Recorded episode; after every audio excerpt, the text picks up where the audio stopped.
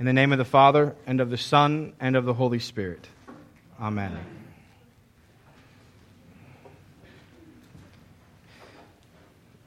Every first Sunday of Lent, whether we are in year A, B, or C, the lectionary has the temptation of Jesus featured in the gospel reading.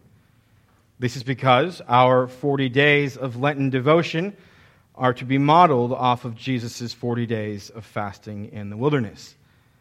Unique to year B, however, the year in which we find ourselves, because Mark's account of Jesus' temptation is so brief, especially in comparison to Matthew and Luke, we get to hear not only of the temptation, but also of Jesus' baptism. In all three of the synoptic gospels, Jesus' baptism is directly connected with his temptation in the wilderness. And this is not coincidental or secondary. These two events in the life of Jesus are integrally connected. You sort of can't actually sort of see one without the other. At his baptism, Jesus is declared to be God's Son.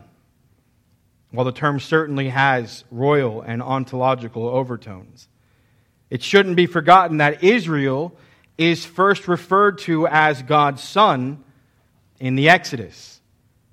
In the Exodus, Israel experienced its own baptism when it passed through the waters of the Red Sea and then was tested in the wilderness. Jesus is recapitulating Israel's story by passing again through the water and then heading out to the wilderness to be tested by Satan. And we, in turn, recapitulate Jesus' story. Jesus spends 40 days in the wilderness, and so we spend 40 days in Lenten devotion. In this way, the Exodus becomes a model, not only for Jesus' life, he obviously patterns certain events off stories from the Exodus, but for our lives as well. We were once enslaved to sin, but we have now been set free. We have passed through the waters at baptism, and now we find ourselves in this wilderness that we call life. And here is where we will remain until the day that we die or until we come, unless Jesus comes to call us home first. The wilderness is where we spend our lives until that moment that we pass through the waters of the Jordan and come to the promised land of resurrection and eternal life. To put this another way, from the moment we pass through the waters of baptism until the moment we die, we are wilderness people. Not spending merely 40 days in the wilderness, but spending rather our entire lives. We are wilderness people. Since our baptism, we have always been wilderness people, and until our death, we will always be wilderness people. But unique to the first Sunday of Lent in year B isn't only that we hear both of the baptism and temptation of Jesus, but we also get to hear about Noah and the ark. And we get to hear Peter say something kind of incredible. He says, referring back to Noah, that baptism, which corresponds to Noah's salvation through the ark, now saves you. Baptism now saves you.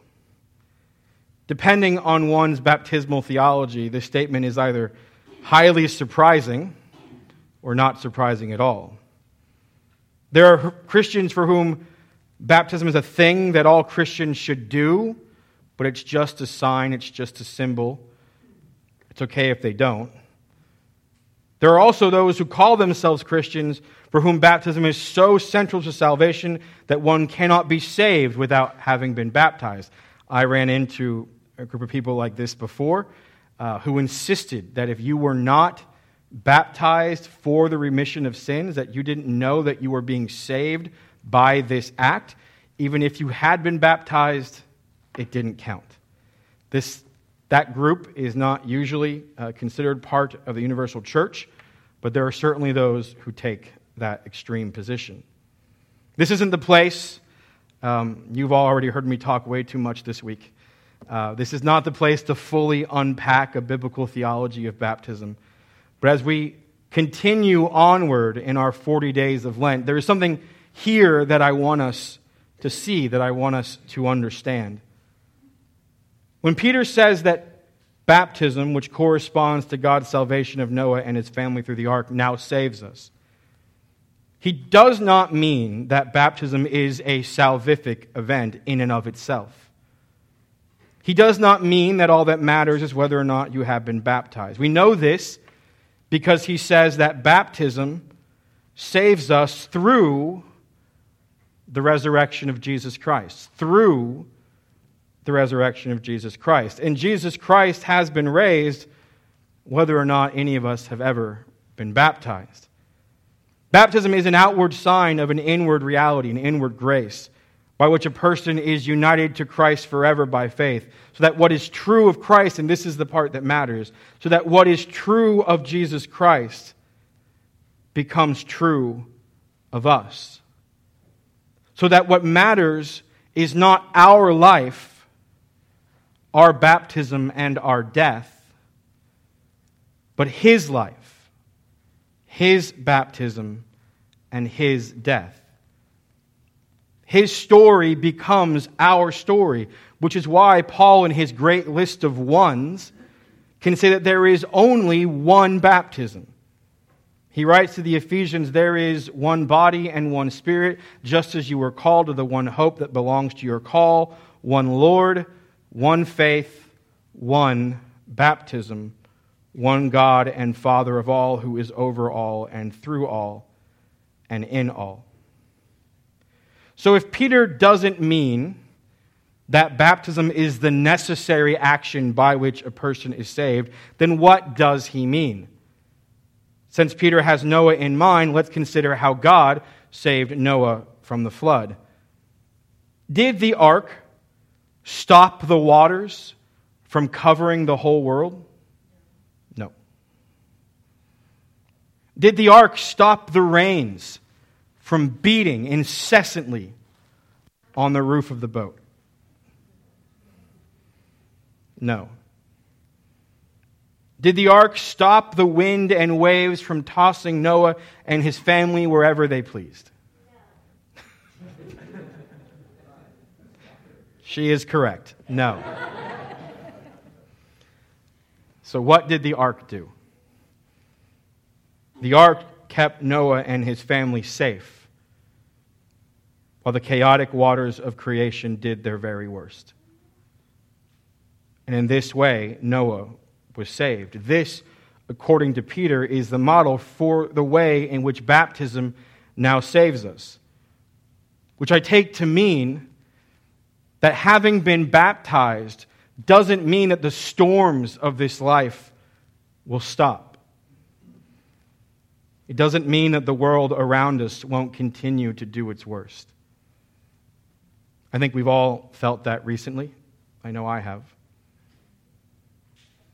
Baptism doesn't mean that the harsh realities of the world will suddenly go away, but it does mean that when the wind and the waves and the wilderness do their worst, God will always provide a way through. It means that the words spoken over you at your baptism are true, no matter how much the waves and the wilderness beat you down and wear you out. You are God's child in you he is well pleased. This truth is why the order of events in this morning's reading matters. We pass through the waters first. We are declared God's children first. We are united with Christ forever first, and then we are sent out into the wilderness to be tried, tested, tossed around, and even torn apart. We have passed through the waters, yes, but we need the wilderness because we still have so much of Egypt left inside us. And the wilderness can strip that away, slowly but surely, step by step. We have too much Adam and not enough Christ. And that's what the wilderness is for. That's what Lent is for. To help us put to death the old man so that we might become more like the new. To help us put Adam to death inside us so that we might become more and more like Jesus Christ every single day. That is how we must approach Lent and the struggles of our daily lives, knowing that we are safe in the ark of our baptism. We have been united to Jesus Christ forever, and what matters is not what is true of us, but what is true of Him. So do not come to Lent seeking to prove your spiritual strength, nor to earn what has already been given freely. Rather, come to Lent seeking to rid yourself, step by step, as we wander through the wilderness, of all that is not true of us by nature of our baptism. This is why remembering our baptismal vows are so important. It's why the baptismal font is sort of at the entrance to the church. You have to make your way past it to come into these mysteries.